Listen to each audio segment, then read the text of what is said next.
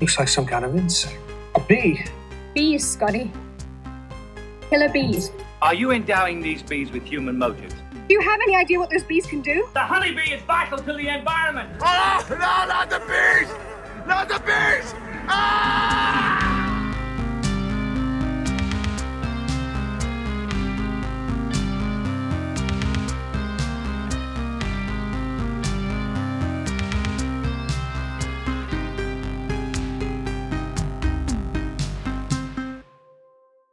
Welcome to Killer Bees. This is not a Wu Tang podcast. no, this is a podcast where we profile B movie and genre film icons. My name is Garrett Smith, My name is Tori Potenza. and we can be found everywhere on the internet at Killer Bees Podcast. That's Killer BS Podcast on Instagram, Twitter, Facebook, and at gmail.com.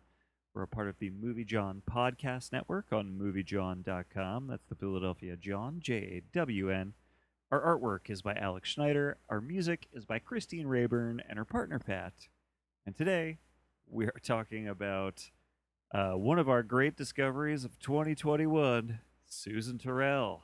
Yeah. Yeah, it is a 2021 thing, isn't it? I don't think I had ever seen her in anything before. Butcher, Baker, A Nightmare Yeah. Maker. Yeah, I'm trying to make my uh my not end of year list, but my like uh favorite discoveries Yeah. of the year and I I definitely have Butcher Baker pretty high up Yeah, yeah. in there. Yeah, yeah, yeah, you do. Because it's Yeah. uh, freaking great, dude. Yeah. We'll talk about it later. But uh, yeah, so and yeah, she's you just bought it uh in the Kino sale. that. Blu-ray is on its way to our home. Yep, in theory. Yes, in theory. Uh, but yeah, so I don't think I had seen her in anything before this year, and now I've seen her in like you know Yeah. six things. Yeah, yeah, you're right.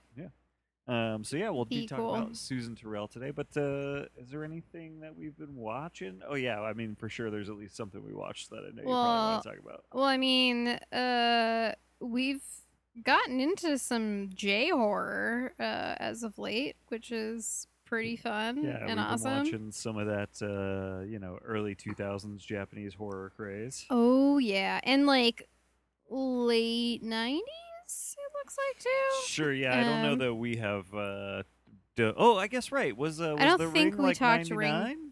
Yeah, so Ringu is 1998 according to Oh, okay, okay. Letterboxd. Uh, yeah, so we watched Ringu. Uh, we watched uh, Spiral, also known as Uzumaki, which is a adaptation of the Junji Ito manga that I love.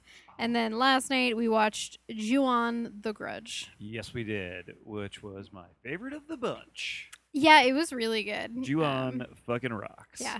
Uh, like I liked Uzumaki a lot just because like I I love Junji Ito so much. So Yeah. like watching uh some of his stuff adapted for the first time made me excited. But I've also found there's other adaptations and there's also on like Crunchyroll or Funimation, one of the ones. Uh, there's like Junji Ito like stories and it's like Oh. animated uh Junji Ito like horror That's shorts. pretty cool. Have you watched Shit. any of those? I haven't. I'm Okay. very excited to watch That them. sounds cool. um Because yeah, Spiral, I was like less into personally. yeah. Um and it, it's like weird. It's a very weird Yeah, yeah. adaptation um, and is pretty different. Like, there's a lot of imagery and stuff that's similar, but a, a lot of it felt kind of different than uh, the manga, too. Um, but yeah, like, Ringu was weird because it was like much more of like a detective procedural movie than I expected it to be, where Grudge was just like full on horror. Yeah, yeah. Uh, like through and through. It, it was legitimately a creepy movie, Yeah. and in such uh, an interesting way, where like they're just showing you Yeah. the ghost all the time. You're Yeah. just constantly seeing that dude. I'm also pretty sure if I try hard enough, I can do that sound effect. Oh, please don't. Please do not. It will really freak me out. I'm me pretty out. sure that's a noise I just like made as a kid all the time. I can't know. I can't even know that you're capable of it. it's like my Smeagol voice. It's Yeah, like- that's yeah. See, I'm already dealing with one pretty bad thing here. Uh, I just like I like want to know if I can do it. Yeah, you could do that in your private time. Okay. That's what your days off are for. oh, that's it. Yeah. Uh, but yeah, uh, I it was uh very effectively creepy, which was awesome. Yeah. And then we also went down a rabbit hole because we found that oh, there's The Grudge and The Ring have so many like different 15 of each of these adaptations. They cross over at some Uh-huh. point. There's a versus So- movie. I think this is gonna be our next like Yeah. We need to dive into this fucking Totally. rabbit hole because I'm so excited about it. Because I actually I dug that about Ringu, by the way. Like I like that Yeah. it starts as like a horror movie. Like the Mhm. first like ten minutes feel like a horror movie, Yeah, and then it's just like a procedural for like an hour. yeah, And then like in the last fifteen minutes, it becomes almost like a biblical parable. Like yeah, it becomes this like k- kind of morality play. yeah. You know that like you do not really see coming when you start with like the dead teenagers around town or whatever. You know. Yeah, I also really want to read the book series. I'm very interested in what that is like. Uh, I was this also is going to be our life now. I, I think you as well. I saw um, the American Ring in the theaters. Um, Yeah, I I had seen it or parts of it, but it came out at a time when I was still terrified of horror movies. yeah. So I was like, fuck that. Like I just saw like the video part of it, Oh, yeah, like yeah. the where you see like the girl in the well and I was Mhm. like, fuck all of this shit. Uh-huh. like why would anyone watch this? I, I had a friend that worked at a movie theater at the time. I was also not into horror, and Yeah. he saw it and was like, "You should really see this movie. It's like really good." And I did like it. Um, but it was interesting watching the Japanese one all these years later. When I I don't know if I've seen the American one Mhm. since that theater experience, and it's so similar but also so different. Yeah. like so many elements of it were ripped straight out of the Japanese movie, but just like tonally and almost like like emotionally, Yeah. it felt like a totally different movie. Well, there was like even just some interesting stuff where like um the geography is different enough that Yeah, like yeah. obviously the American one had to do some different stuff cuz like this one had a lot to do with like islands and a volcano and all this stuff where it's like well this doesn't make sense for like I don't know where they are like the Midwest or like right. Pacific coast or yeah, it's like remember.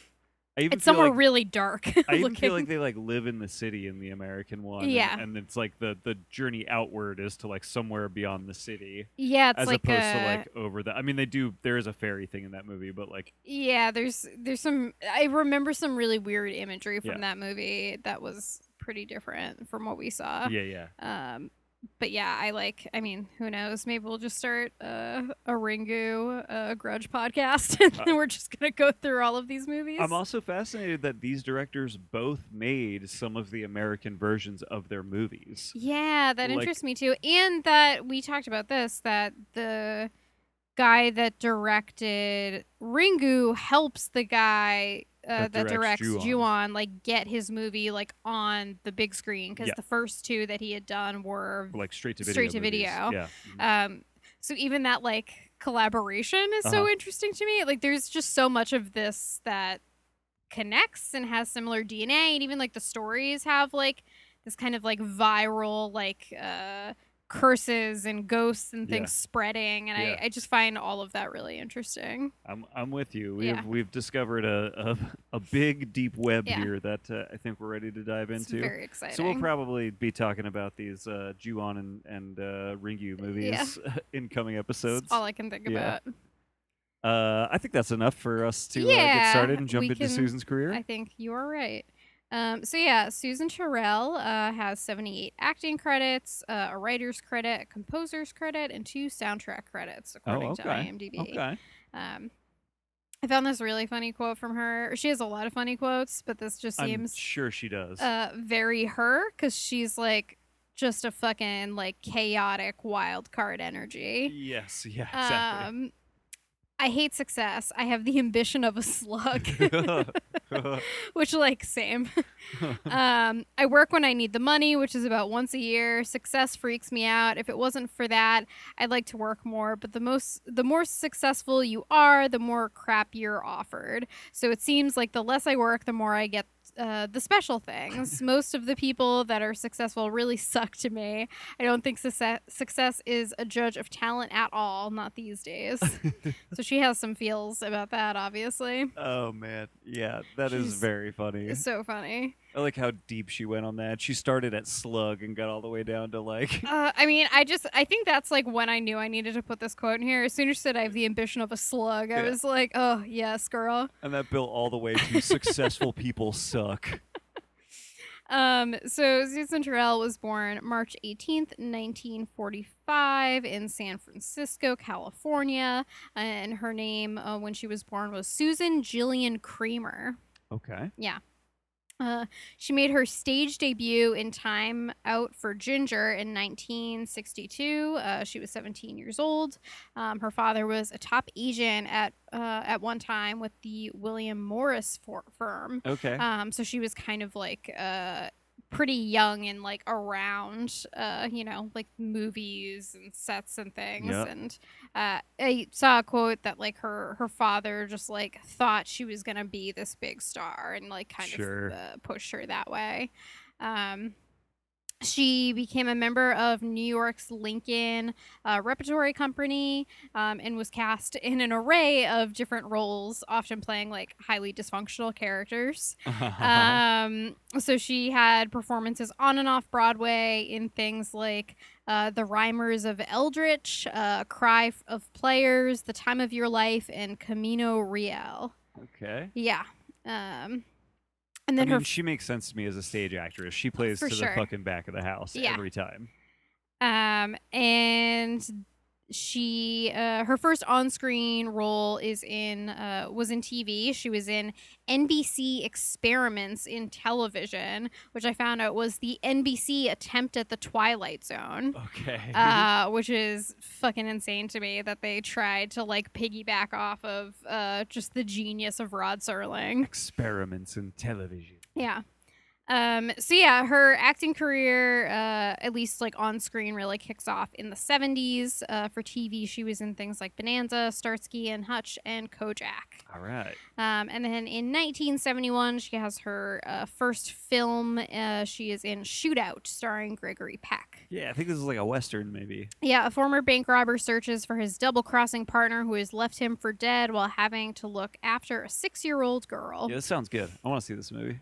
Um, and then she was in a drama called Been Down So Long It Looks Like Up to Me, which is such a long title. Yep, that's too long.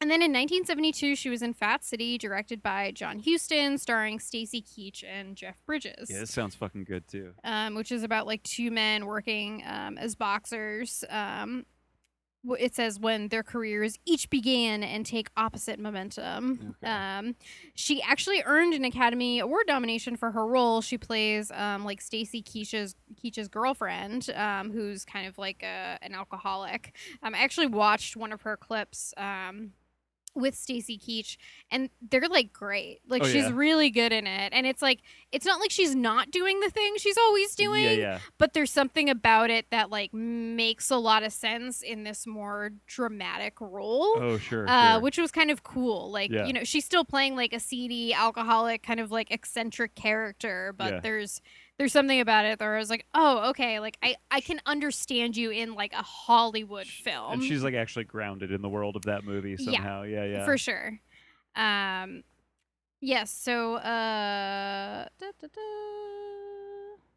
Uh, oh, uh, this was like uh, kind of some sad stuff that I didn't know because we also have watched like some other John Huston films I know in the past. But um, in an interview, she shared that um, she experienced a traumatic sexual incident with John Huston um, on this set that forever changed her. Um, so I don't really know much about him. That's uh, horrible. I don't know anything about him. Yeah. uh, you know, being really early in her career, having this terrible experience, but then also like giving such a good performance that she was uh, nominated for an Academy Award. oh God, yeah. um, so she's like kind of tied to it forever. Too. Yeah, Yeah. um, which is really unfortunate. Uh, but it's also interesting because like this happens early in her career, and then she kind of like just becomes this like B movie like genre star and Right. like finds a weird uh I don't know like success and gets to work with really interesting people that way but like it feels like she does like just go a totally different direction than she Mhm. could have gone. Mhm. Um, so after that, um, in 1974, she was in a musical drama called Catch My Soul, uh, and then was in a film called To Kill the King with Lance Henriksen. Oh. Um, and then in 1977, she was in the movie Bad, which was a Warhol produced film um, about uh, Hazel, who runs a beauty salon out of her house, but makes extra money by providing ruthless women to do hit jobs. Wait, what? Okay, this sounds amazing. Yeah. KT is a parasite and contacts Hazel looking for work when he runs out of money. Um, Yeah, I think she said like this was like uh like one of her favorite like film roles to do. Um, That's cool. and I haven't watched much of like the Warhol directed slash produced stuff. I know we kind of looked at some of this when I've we were researching her, but I've only seen a couple of the horror movies that were Yeah. produced there. yeah, and I know there's some I would definitely like to watch. Um, uh, but yeah, after that she does uh she has an uncredited uncredited narrator role in Wizards, which was an animated film uh, with Mark Hamill. Yeah, I kind of wanted to watch this because I've Yeah. heard a lot about this movie. Um, and then she does the film Islands in the Stream, which I guess was a Hemingway adaptation. Okay, okay. Um, she's then this is all in '77 too. She like Yeah, did this so much in '77, which is wild. Um, she was in I Never Promised You a Rose Garden about a disturbed, institutionalized 16 year old girl who struggles between fantasy and reality. You wanted to watch So- this one, right? it sounds kind of interesting, I think. Um, and then she's in the film September 30th, 1955, with Richard Thomas, Dennis Quaid, and Thomas Hulce, who uh, is the lead in Amadeus. oh yeah, if you remember him. Yep. Um, it sounded really interesting. So when Jimmy's idol James Dean dies on September 30th, 1955, the small town Arkansas college graduate goes berserk. He and his friends hold a vigil, which turns into a drunk and fin- and finally a tragedy. Huh. Weird. yeah, very strange. Um, and then uh, she's in a movie called Another Man, Another Chance, starring James Caan, Whoa. which uh, kind of sounded like Yeah. another western to me. oh, okay. They would be an interesting combination to Yeah. see on screen together. Yeah, and I mean we we love Caan here. Yeah, yeah. Uh, and then in '78, she was in a comedy called Coming Attractions with Bill Murray. No, I've never. I don't think I've ever heard of that. Yeah, I had not either. I like Bill Murray. Um, and then we get to her roles in the '80s. Uh, and the first movie she's in is a movie called Forbidden Zone, Uh-huh. which I don't even know where to begin with this movie that we watched the other night. Yeah, this is like what's his name that directed it? Richard uh right, it was um uh Elfman, Richard Elfman. Richard Elfman, right? yes. Uh, which I, I assume is a person related to Danny Elfman. I don't know a ton about Danny Elfman. Yeah, because it is also a movie that uh has like the whole like Oingo Boingo like I believe Oingo Boingo is band. like in the movie. I think it's kind of about Yeah. them, sort of. Danny Elfman plays the devil yeah, in the movie. in one of the better scenes in the movie. By the way, I thought that was like one of the better. yeah, that was pretty fun. It, it also like like we talked about this like the song he sings like when he's like doing his like I'm the devil. It like just felt exactly like the Oogie Boogie song to Yeah, me yeah, in Nightmare yeah. Before Christmas, Right. which was really weird. Um, but yeah, this is like a thoroughly strange movie. Yeah, th- like there were things I liked about this movie. Yeah. you can see the same kind of obsession that like Tim Burton has with certain like kind of like 1930s like aesthetics and stuff. Yeah. Um, and uh, there are these like Terry Gilliam like animated sequences that I thought Mhm. were great True. and really cool and really fun. And some of the humor is, so, I mean, it's like a little bit John Waters, I would say. It's like trying to be transgressive and succeeds many times Yeah. in ways that uh, do not hold up at all. Um, you know, there's like blackface in this movie and some stuff that like just sucks. Yeah, some like portrayals of like what seems to be non-consensual sex, Yeah. and There's a lot of stuff that just sucks in this movie that's Yeah. like trying to be transgressive, but it had that distinct air of like a bunch of rich kids trying to be outsider artists Yeah, and only really achieving just like being a bunch of schmucks. Yeah. You know what I mean? Like uh, but there were things that I did like about it. I thought there were some jokes. It was weird enough that there were some jokes that really landed for me. I got a couple good laughs out of Mhm. it. Uh, some of the musical numbers I thought were like pretty interesting and cool. yeah. Um, Susan Tyrrell is very good in this Susan movie. Tyrrell is what, like the queen of the sixth dimension or yeah, something she's like that? the queen, and her husband is constantly like having sex with other ladies. Uh, Hervé Villechaize plays her husband. Yes. Uh, and so she's like the jealous queen trying to hold on to her power. Uh, and she's like really great in that role. She gets to wear like these really insane outfits, uh, sometimes with her tits like completely hanging out of them. yes. Um, but she's like, I mean, this is like her shtick. Like, it's just like a totally fun, batshit crazy role that she just gets to like chew on, which is really great. yep. Um, also, we got to mention there's like a frogman in this uh movie. Oh, he's the best part of the movie. I love. Like, he's he's the only for. character that seems to believe uh, in consent as a principle, and uh, that makes Yeah. him that makes Frogman and good, man. because of that, he gets to fuck the princess. correct. Yep. so yeah, very very weird movie. Yeah, uh, super strange. I wish I could. Oh, we watched like the colorized version of it. I guess this was shot in black and white. We watched the colorized version. I thought it was beautiful. I really Yeah. liked the colorization. I thought Yeah, the it looked was really cool. awesome. Um, there's stuff to like here, but I can't really recommend it. I, I kind of thought it was. I don't know. I yeah, like if you want to watch something just because it's like you know wild, uh, yeah, go for it. You know? it definitely shows off what Susan Tyrrell kind of like does best, in my opinion, which is just Yeah. be like really big uh, arch characters. You know. for sure. Uh, and then in 1981, she does the movie Subway Riders Okay. about a psychotic saxophone player uh, who lures victims to deserted spots with his music and then guns them down. We have to watch this movie sometime. Do we? The only reason we did not is because we would like we can't decide if this actually seems like it will be good or not, and it's two hours long, and so we it's on YouTube, I think. we didn't want to get stuck in like a bad movie that was two hours long, so we Yeah. opted for some other movies. But the idea of a saxophone player that is a serial killer that lures people in with their saxophone is so appealing to me. Yeah.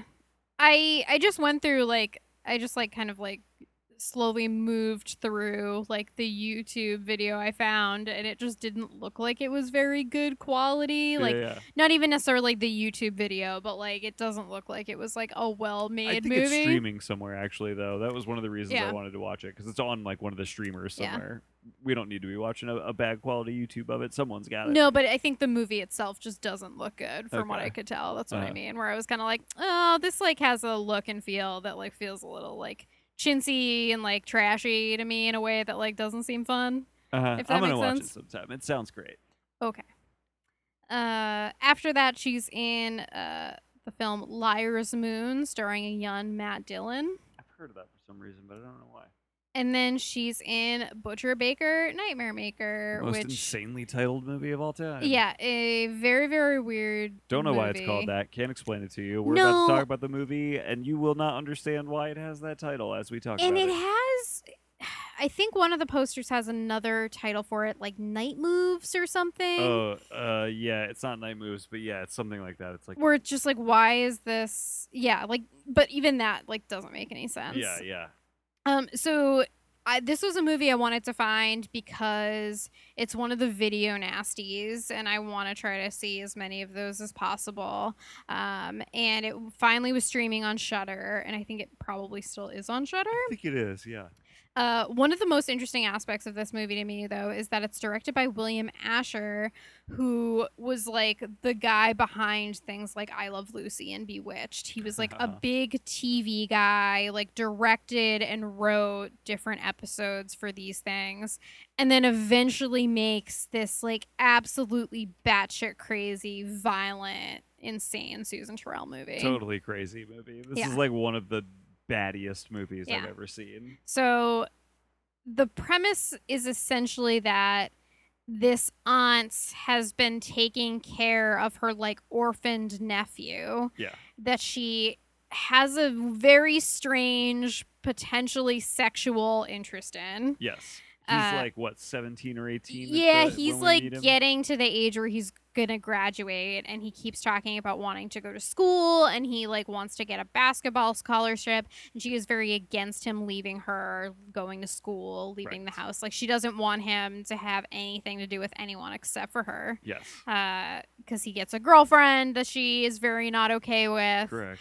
um, and so because in this attempt to just keep her nephew to herself, she starts murdering people. Uh-huh. Like it's very crazy. Yep. yep. Um, she very quickly uh, flies into a jealous kind of Yeah. rage that results in her uh killing some people. Yep. And then because am I do I remember this correctly? Because he really does love his aunt, he starts trying to protect her.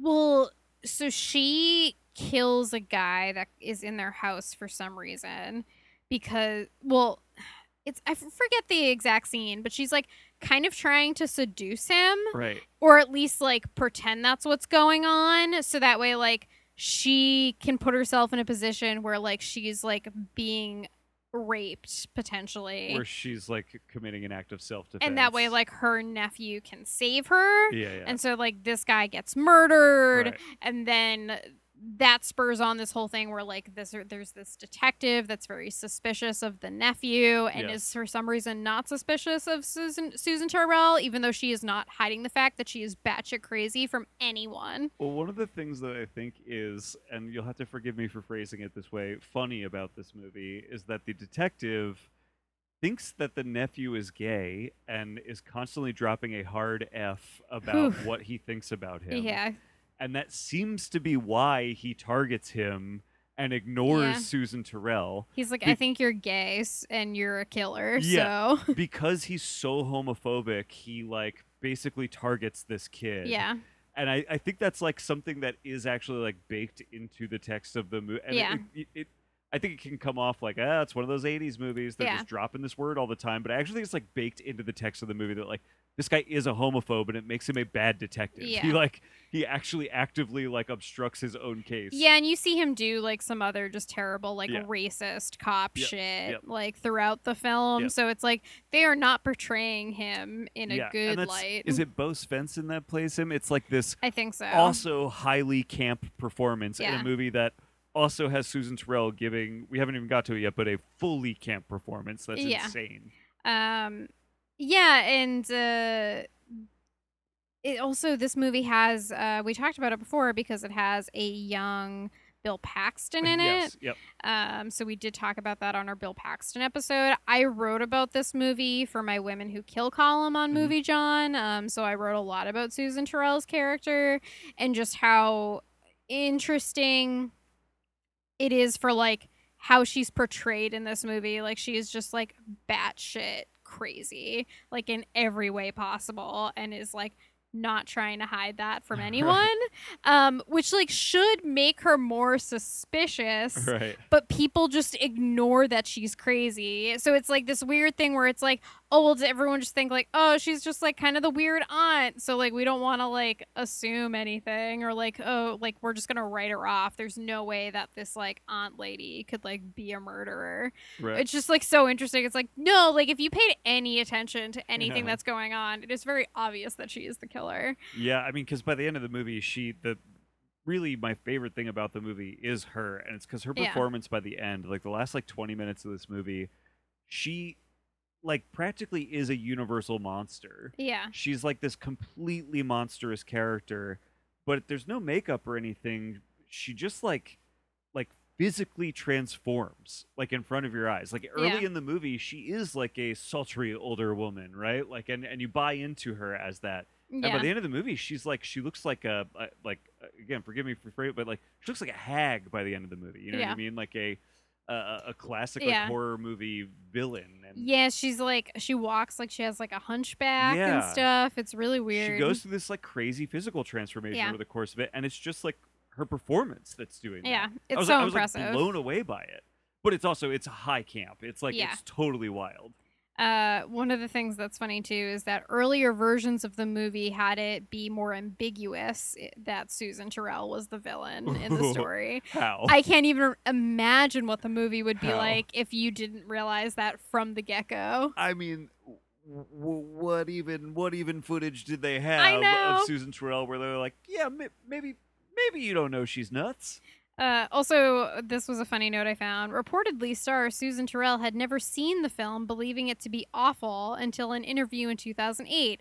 After watching it, Tyrrell said she enjoyed the film. it's like, yeah, this movie is great. That's amazing. and I'm She's- sure it got a reputation, especially since it ended up on the video nasties yeah. list and all of this. So it like makes sense that it had this reputation of just being bad. But like she's this, fucking good. In yeah, this it's movie. like- this is like my favorite of her movies. Yeah, it's like an amazing performance from her, and then it is just like so absolutely wild. Like you you have to experience Oh yeah, this movie. Like even with everything we just said, you're gonna sit down to watch it and be blown away by how just like every five minutes it's making the most insane choice it Yeah, could possibly make. it's so funny. Yeah, it's it's great. We had such a good time watching this.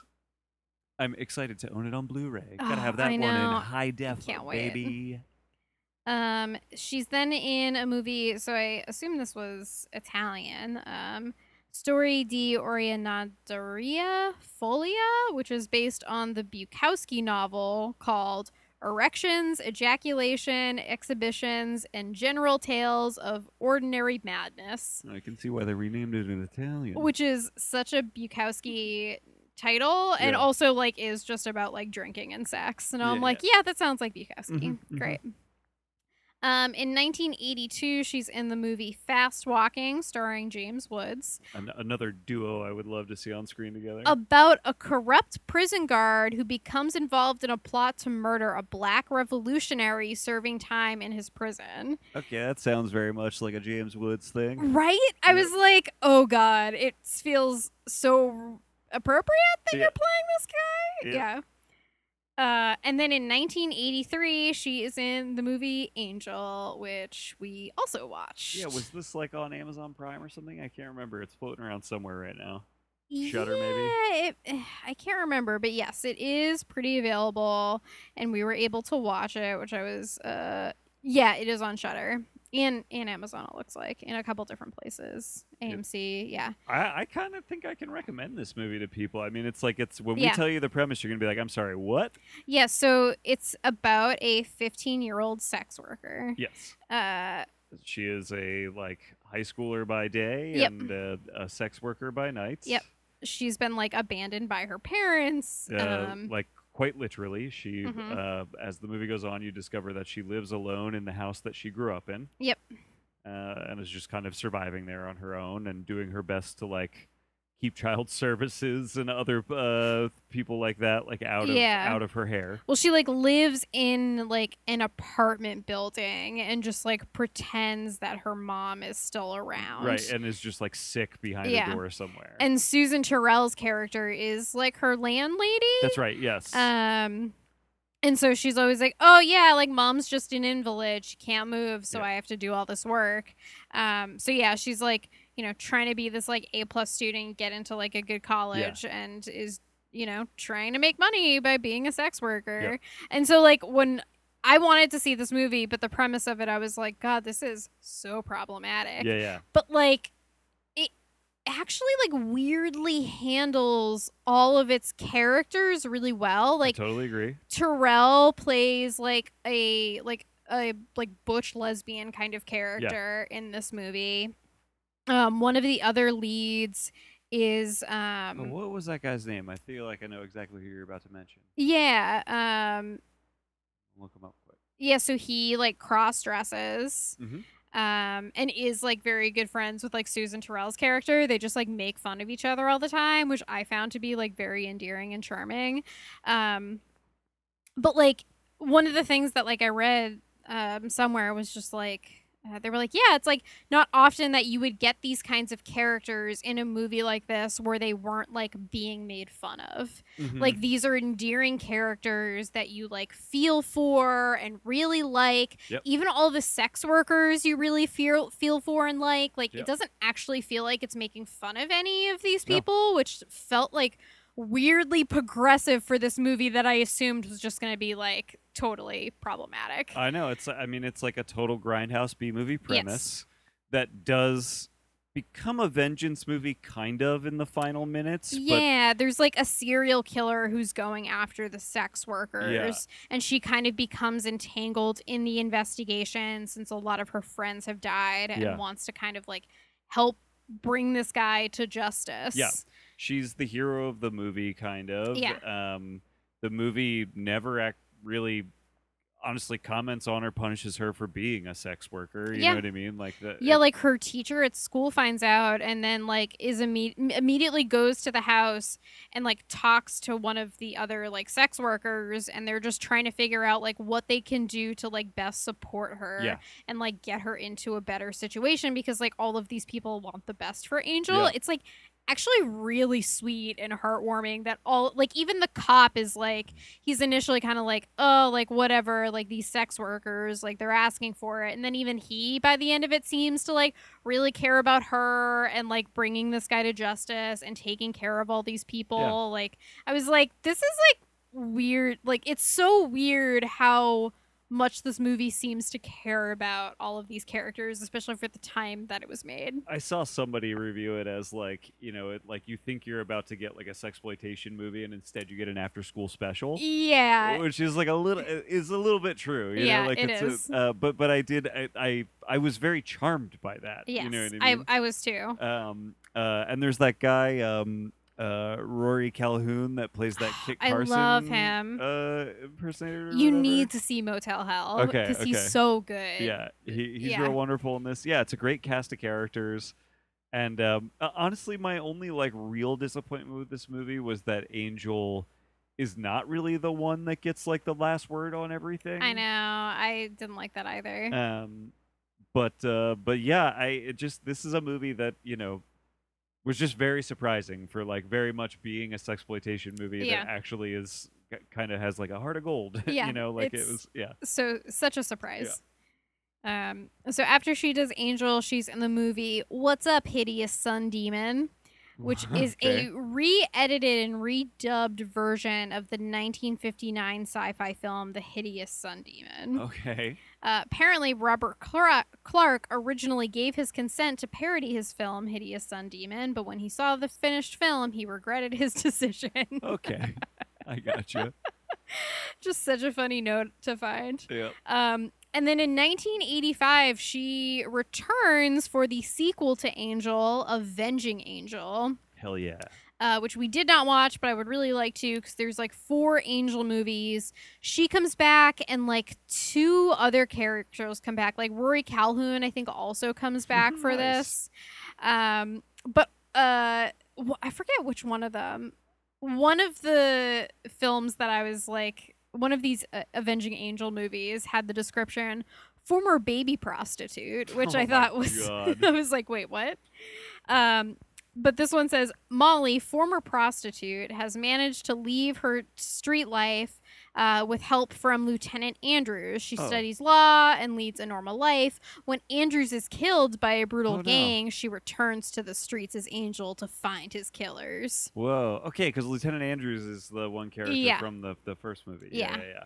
Uh, yes. So this is, uh, you know, the second of four movies in this. So I gotta watch all of these, obviously. It's interesting that her character would return for this movie. I guess Yeah. that means they go back to that same. Uh, yeah, like maybe she's still living there or, whatever, something. maybe. Yeah. Um, because yeah, I did. I, by the way, I did like Susan Tyrrell as this character. She's having a lot of fun just being a, a butch is. loudmouth. Yeah, know? I was a big fan. Yeah. Uh, and then she's in the movie Flesh and Blood, Uh-huh. which we've talked about. This is another one that we've talked about a lot because Talked about it for Rutger, right? Rutger Hauer's in this movie, and then Jennifer Jason Lee's Yes, in this yes, yes. movie. this Um, is one and Paul it is a movies. yeah, it's a? Paul Verhoeven film because Rutger worked with Verhoeven a lot, and a lot of those movies are hard to find because they were like before Verhoeven yeah. came um, to the U.S.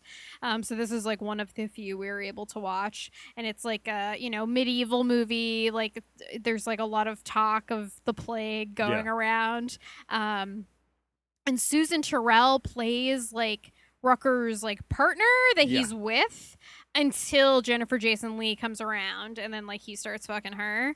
But like I'm pretty sure that uh, Susan Tyrrell like has his baby and it dies immediately after Oh, she gives shit, birth to right. it. Like there's this whole weird about that. moment at the beginning of the movie where like it's pouring rain outside and they're like burying his dead child and you're like Jesus. Forgot about that. Um but yeah, I mean, most of the movie with like a flask in her hand, like screaming and oh yeah, slurring like and- just doing her like Yeah. I'm drunk, I'm crazy kind of deal. yeah, yeah. um and like being like you know kind of the scorned lover Right. who like you know has been uh rejected because of Jen- jennifer jason lee which was really interesting yeah yeah I, I remember that she was just like her presence in this movie to me was very much like oh yeah there's susan tyrrell she's doing Yeah. some susan tyrrell shit i was like you make sense here Yeah, yeah. of course yeah. um then in 1986 she does a kids movie the christmas star starring ed asner cannot imagine her in a children's film although we're about to see some more yeah uh, in 1987 she does one of the voices in the chipmunk adventure which i've definitely seen a bunch of times Yeah, I definitely saw this movie. Really wild. Um, she then does a TV movie called Poker Alice, starring Liz Taylor and Tom Skerritt, okay and then uh, does a movie which I would like to see called uh, From a Whisper to a Scream, starring Vincent Price, about a uh, in a small Tennessee town, a historian reta- retells four horror stories to a reporter. okay Uh, so it sounds like a kind of fun Anthology. anthology thing. Um, and then in 1988, she was in the movie Tapeheads. i would like to see tape heads this is like a cult classic Yeah, it's got like John Cusack and uh, crap. who else is in that Yeah, uh, but yeah, there's like a lot of people in that movie. I feel like it's a movie that like my parents had on DVD or something. And I'm I- like, I think it's like you know, like uh, with Empire Records, one of those like '90s cult. yeah, movies, I know it's of. about like the music industry and stuff too. Yeah, I can't remember if tape refers to cassettes or video, Mhm. but it, it's one of the two. Uh, and then she's in Big Top Pee Wee. Uh, Okay, so and I think I've seen Big Top Pee Wee. I see. I'm a big fan of Big Pee Wee's Big Adventure. Not seen any of the Pee Wee movies. Uh, Pee Wee rocks. Love Pee Wee. No, Pee Wee creeps me out. yeah, Pee Wee rules. Pee Wee's really really cool. Really No. fun guy. He's a weirdo. Really really funny weird guy. Uh, and uh, Big Huh. Top Pee Wee is I I this one I think was on TV a lot when I was growing up, so I know I've like seen it, but I don't really remember anything about it. Okay. Pee Wee rules. Ugh, no, he looks weird. He sounds weird. Yeah, he's great. I'm not into it. Yeah, he's awesome. No, it doesn't seem like a person that should actually be like near children. What do you mean? he's great. I don't think so. Uh, in 1989, uh, she's in the movie Far From Home, which is a Drew Barrymore movie. Uh, a teenage girl and her father driving cross country become stranded when their car runs out of gas in a remote Nevada desert town, and they're forced to stay in a dilapidated trailer park where a serial killer lurks. okay. I like some of these weird, like Barrymore movies. Yeah. Uh, and then we get to her roles in the 90s. Um, and for TV, she did things like Tales from the Crypt. And then she also did a voice in, I think, a couple episodes of Extreme Ghostbusters, which I've definitely seen. I watched a bunch of that Yeah. growing up. It was yeah. on a lot. Mhm. Uh, and then she's in the movie Rockula, where she plays Chuck the bartender. We totally wanted to watch Rockula. Uh, yes, it's about a young vampire who cannot lose his virginity because of a curse imposed upon him centuries ago. Yeah, this was like kind of the only reason I kept like avoiding recommending we watch this. Cause I was like, that premise, the in Mhm. the early not that, that that sounds like it could be a, a creepy movie. Well, it's all of these like weird vampire movies starring like you know young like would be like bigger actors usually like what the fucking Nick Cage There's one the we Cage watched. one. There's the Jim Carrey one. I and like I always get all of them confused. Yeah. Uh, and then she's in uh Crybaby, uh, directed by John Waters, which Mhm. we watched. we did, yeah. Uh, Crybaby was pretty good. yeah, I liked this. It was fun. This re- this to me was like a like a lesser rehash of um, Hairspray, which I love. I think his Mm. movie Hairspray is so good. Yeah. um, and Crybaby I felt like was sort of just doing a lot of the same kind of like s- I don't know story, but maybe not quite as as Yeah. good or as entertaining. But I did like it. Um, uh, you know, it's a little weird watching Johnny Depp do some of the things that Johnny Depp does in this movie, knowing what we now know about uh, Johnny Depp. Yeah, it's it's a little uncomfortable watching Johnny Depp Uh, sometimes. but like pretty much everything else about it is is pretty fun Yeah. and just it very you know Uh, the the lead girl in it is so striking. Uh, oh yeah I know I don't think she was in a lot. was not in a lot. I looked her up because I had the same thought. I was like, boy, this woman is like gorgeous. yeah, because she she totally does that just like 50s uh not like pin-up-y but you know kind of that uh look very well Yeah, I mean she she looks just like uh I, I don't know, like the amy locane yeah, like like she's like a poster child for 50s teenager, you know? what I yeah mean? oh absolutely But yeah, like Ricki Lake, Traci Lords, like there's a bunch of the Kim McGuire. There's traci like lords also looked great in this movie she did, I know. Um, but you know, there's like a bunch of like Iggy Pop. There's there's all these like John Waters, you know, yeah tyrrell and iggy pop are like together in this movie which yeah, is which really is funny So fun. I mean, that's like John Waters having a great time, being like, I'm gonna get these two weirdos together. I yeah, like she makes so much sense as like a Waters person. Yes, so I was like very excited that they worked together because I love John Waters so much. Yep. Um, also like she enters the film where like she's just trying to sell like guns or something to people. I was like, oh okay, Yeah, like yeah. this this is a Tyrrell character for sure. and she's like the the like matriarch of this kind of like gang of misfits Right. that like all like it like all of it just makes so much sense and works really well. Yeah. Yeah, I thought this movie was pretty fun. I, you know, Waters is maybe a little less interesting to me when he's working in this more kind of like, um, Yeah. I don't know, like pop friendly Mm. landscape. But also, even when he's doing that, he's still being like really subversive. Like, there's some jokes in this movie that Yeah. are like totally wild. Yeah, know? like still feels so much like him. yeah, yeah. Um, and then she's in the movie Motorama, which I just like listed the actors because they were all people she had worked with and other things. Oh, Jack Nance, uh, John Diehl, who plays like the serial killer in uh, Angel, Mhm. and then Drew Barrymore, which I just thought was like weird that like all these people were end in this in a together. movie together. Yeah. Uh, she was then in the Demolitionist, another movie that we watched. We did watch The Demolitionist, and you can too, although we may not recommend it. I mean, it's another RoboCop ripoff because Yes. that was just a thing that happened all the time. But in this case, a lady becomes RoboCop. Yeah, which like you know, Lady RoboCop, sure, into Cool. that idea. Yeah. Uh, but yeah, it it then I don't know. It's like It's too long. It meanders. It's like it's not great. yeah. Yeah, it feels like they're like, oh, this is gonna be about a lady, so we gotta talk about her emotions and shit, and Yeah, it just like doesn't work very well. Yeah. Um, Like one of the things that I liked about it is that guy Bruce Abbott is in it, and he is essentially returning Yeah. almost literally as his reanimator character. It's kind of like a cross between like him and Combs a little Right. bit because he he gets to be like slightly more of a mad scientist than he is in Reanimator because like he's he's good in those movies but he's just like so like outshone by Combs. yes, you yes. know.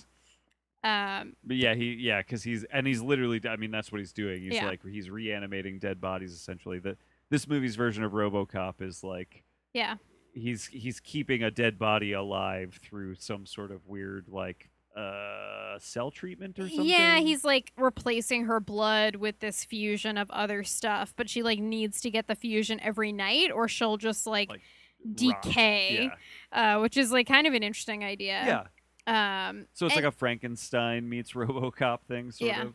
And it's got like a ton of people in, the, in it. Like uh, Heather Langenkamp Yeah. is in a couple scenes. Bruce Campbell's in a couple scenes. Uh, Jack Nance. Uh, it also has, uh, for some reason, a lot of like uh, FX guys were in this movie. Oh, yeah, like right. Tom Savini. um, Tom Savini, uh, Gregory Nicotero, who goes on to do the Walking Dead stuff. It's like got like an insane cast of people, and Susan Tyrrell plays the mayor, Uh-huh. who's like this like very corrupt like um uh tough on crime like she bans guns which like part of me was wondering it like we talked about this it feels like the movie is very like pro gun totally feels pro gun. It, it it imagines that if we were to outlaw guns, everything would be worse everything would get worse Yeah. because no one could defend themselves.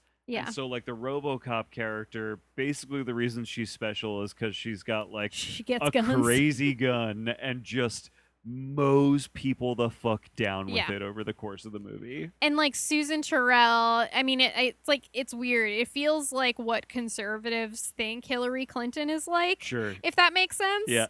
Um, and so she's just like batshit crazy. But a lot of it did feel like, oh yeah, you put a lady in charge with her emotions, and she's gonna outlaw guns and make everything worse. And Uh-huh. it's just like, ugh, okay. I felt like that aspect of the movie felt maybe a little like incidental and perhaps like accidental, where like they did not necessarily intend to, even though that is the most direct and easy read of what's happening. You know what I mean? It's there's there's also this like scene at the beginning where like she because she's the mayor can give like a what's it called like clemency to someone who's Yeah. like about to be executed and so you think she's calling to do that and she instead like is ordering chinese food and you're just like oh this like crazy heartless bitch but she's perfect for that role oh yeah, it's she is like so wonderful as this Yeah. like corrupt politician that is like a cigar chomping maniac Yeah. basically that's like willing to do anything to like get votes for the next you know term or whatever yeah yeah i was uh very into it uh yeah she was really fun the movie itself was i don't know Not great. yeah Uh, she's then in a movie called Digital Man, which is like another terrible sounding sci-fi film. Yeah, I mean, I can't believe she was in a movie called The Demolitionist and then a movie called Yeah. Digital Man back to back. Uh, she was then in a mystery drama called Powder with Jeff Goldblum, Lance Henriksen, and Ray Wise. Is this the powder? Is there like a The Powder? Yeah, there's a movie called Powder that is like one of the like wild uh B movies that people kind of like make fun of all the time. Oh, maybe. Oh, I think it is. Oh yeah, I think this is the powder. Okay. and I don't know anything about this.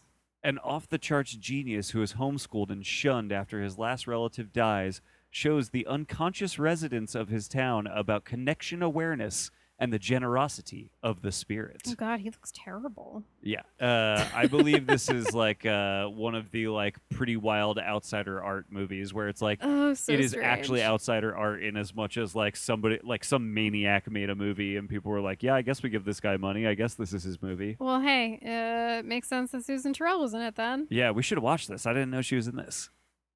Um, and then she was in Poison Ivy, The New Seduction, which I think is the fourth installment of the Poison Ivy series. Did I watch the first one with you? You didn't, and we re- I will watch that movie right now. Okay, like okay. I really want you to watch that movie because it's totally wild. Uh, a while ago, I was working on this piece about uh, like erotic uh, teen thrillers, and so I watched this one. For, I watched the first Poison Ivy for the first time and loved it. Um, I think like uh, Shout Factory has like a collection of these that I would love to get because right. like. I I think the first one's wild and I assume they get worse, but it's all about like a teen that comes into these families and like seduces the dad and like Hell yeah. wreaks havoc on them and I just love that idea. Sounds great. Um and this one stars Jaime Pressly. Oh, okay. Um and then I think another one stars Alyssa Milano. So they just get Okay. these like, you know, like hot like 90s girls and like throw them in these movies where they're like home wreckers. That's so funny. yeah. Oh, that's interesting. I bet I can see Susan Tyrrell being very fun in a movie like right? that. Right? Yeah. Uh, in 1998, she was in a movie called Relax. It's Just Sex with Jennifer Tilly and Lori Petty. Oh, these are all ladies I love. This sounds great. Yeah, it's it sounds so strange. A captivating polysexual, multiracial romantic comedy that revolves around tangled relationship and love affairs uh, of an extended group of close knit friends. Okay. I also just want to know what a poly movie in the 90s looks like. It feels like it can't be good. The fact that they had to say it's multiracial right next to all Yeah. of that too is like very funny. That feels very 90s it's too. like, oh, imagine that. yeah. Hey, these people don't just fuck a lot; they also cross ethnicity. Uh, the 90s. Um, and then in 1999, she's in a movie called Buddy Boy, starring Aidan uh, Gillen or Gillen, um, which he's uh, one of the guys from Game of Thrones. He plays uh, Littlefinger, who I love. All right, all right. Um, it's about an introvert who re- relieves the tedium of caring for his invalid mother by spying on his neighbor. Um, and then, yeah, she just has a couple more films in the 2000s. Uh, in 2003, she was in a film called Masked and Anonymous, starring Bob Dylan, John Goodman, and Jessica Lange. Okay. Uh, lot which of I had never heard of, Yeah, yeah. Uh, and there were a ton more people than that in it, even. I was like really impressed by the cast. Huh. Um, in 2008, she was in the Boneyard Collection, which is a horror anthology that sounds familiar. I don't know Yeah. if I've heard of it or not, but. Huh. Um, and then in 2012, she was in a drama called Kid Thing. That would be cool if that was a movie about like the Thing's kid, like a little uh, like a like a Muppet Babies version of the Thing. Yeah. Kid Thing. Yeah, I like that idea. Um, so Susan Tyrrell passed away uh, June 16th, uh, 2012, at the age of 67 in Austin, Texas. Um, she, uh, yeah, it said like what I found like real life tragedy struck in late April of 2000 when Susan contracted a near fatal illness. Um, both of her legs had to be amputated below Holy the knee as a result of multiple blood clots due to a rare blood disease. Um, she continued to perform on occasion while going through rehabilitation, um, but she spent uh, a lot of her time writing and painting before she passed away in 2012, um, which is pretty wild. Boy, that's sad. Yeah. Um, when her uh, TV and movie career started to simmer down, uh, she opted for a lot of like avant garde stage productions. Um, she was in productions like Why Hannah's Skirt Won't Stay Down, uh, Landscape of the Body, The Geography of Luck, uh, and her uh, one woman piece, My Rotten Life, a bitter operetta uh, from 1989, uh, which she performed performed for like a very long time, I guess. Um, she was a close friend of Andy Warhol, Sure. um, sh- and she was a painter. Um, she had a series of portraits entitled uh, "Fags and Dykes." okay. uh, which seems very up her alley. Um, Yeah. And she also did illustrations from the Kama Sutra. Sure. Yeah. Yep. All makes sense. This all clicks right into place for me. Uh, I also found this quote from her where she talks about not being a fan of working with female directors, which really upset me. She says something like, "Uh, they should just be in the kitchen. They all want me to like bleed on stage," and I'm like, "Oh God, Oh man. this is horrifying." Yeah. What a, what a crazy person. she yeah very very crazy um so apparently in her show like her one woman performance Uh-huh. performance um she had a a portion that was entitled grandfather which i guess was a veiled reference at her fat city director john huston Oh. um, who- um, who gets a s- sarcastic dedication in the production program. Um, and then she just said, like, she was quoted as saying, I'm giving it back to him the way he gave it to me, Oh, which I, am like, fuck yeah. yeah. I think that's her sarcastic dedication to him. Yeah. Um, she's also had this like really funny quote just on like getting older and like roles drying up for her and how like uh that like affected her mental health. Oh. Um, but she said like suicidal tendencies clashed head on with the what she calls a horniness for life. I first thought it was that I didn't have the nerve to kill myself, but then I saw that I wanted life more than I realized, and I'm Okay. like, all right, Susan, good for you. Horniness for life. Yeah. Uh, yeah, she's such an interesting character. There's like a very long quote here too, just about how like she doesn't like beautiful people. She finds beauty grotesque. Uh, she likes like to be with like successful people. I don't like beautiful yeah. people. she likes like broken weirdos, and that just like makes so much sense for her. Um, but I, I mean, I just love like how thoroughly strange she seems to be, like on and off the screen. She's such a fascinating presence. Yeah, I know. She like I don't know. The second she's on screen in a movie, she's like all you're really looking at her watching. Yeah, it's it's amazing just like how you're drawn to her. Yeah. um, in a way that seems like totally different than like other actresses, you know, like she, because like I don't feel like there are a lot of people that draw you in with like being seductive or beautiful or like you know like or like being uh I don't know like taking up the screen in other ways and like authoritative ways. Yeah. And she does like some of that stuff, but mostly it's just like I'm like the craziest person in the room. Look at me. And she's like she takes up like all the space, which Uh-huh. I think is great. I just I I love it whenever I see her in something. Yeah, she's awesome. And Um, uh, Butcher Baker Nightmare Maker is a huge, huge recommend. Oh yeah, it's it's truly amazing. She's so fucking good in that movie. yeah, it's yeah. If you're gonna watch any Susan Tyrrell movie, it should Yeah. definitely be Butcher Baker because she just yeah, I mean she gets to be like the lead like crazy bitch and Yeah. she's fantastic. Um, And yeah, I have a, just a few sources. Um, LA Times um, had a article with her from '91, and then the Village Voice uh, had a article that was about her one woman performance, which I feel like I would have loved to have seen. Yeah, yeah. Yeah. Me too. Cool. Well, I think that uh, that about wraps it up for us then. Um, where can people find you on the internet?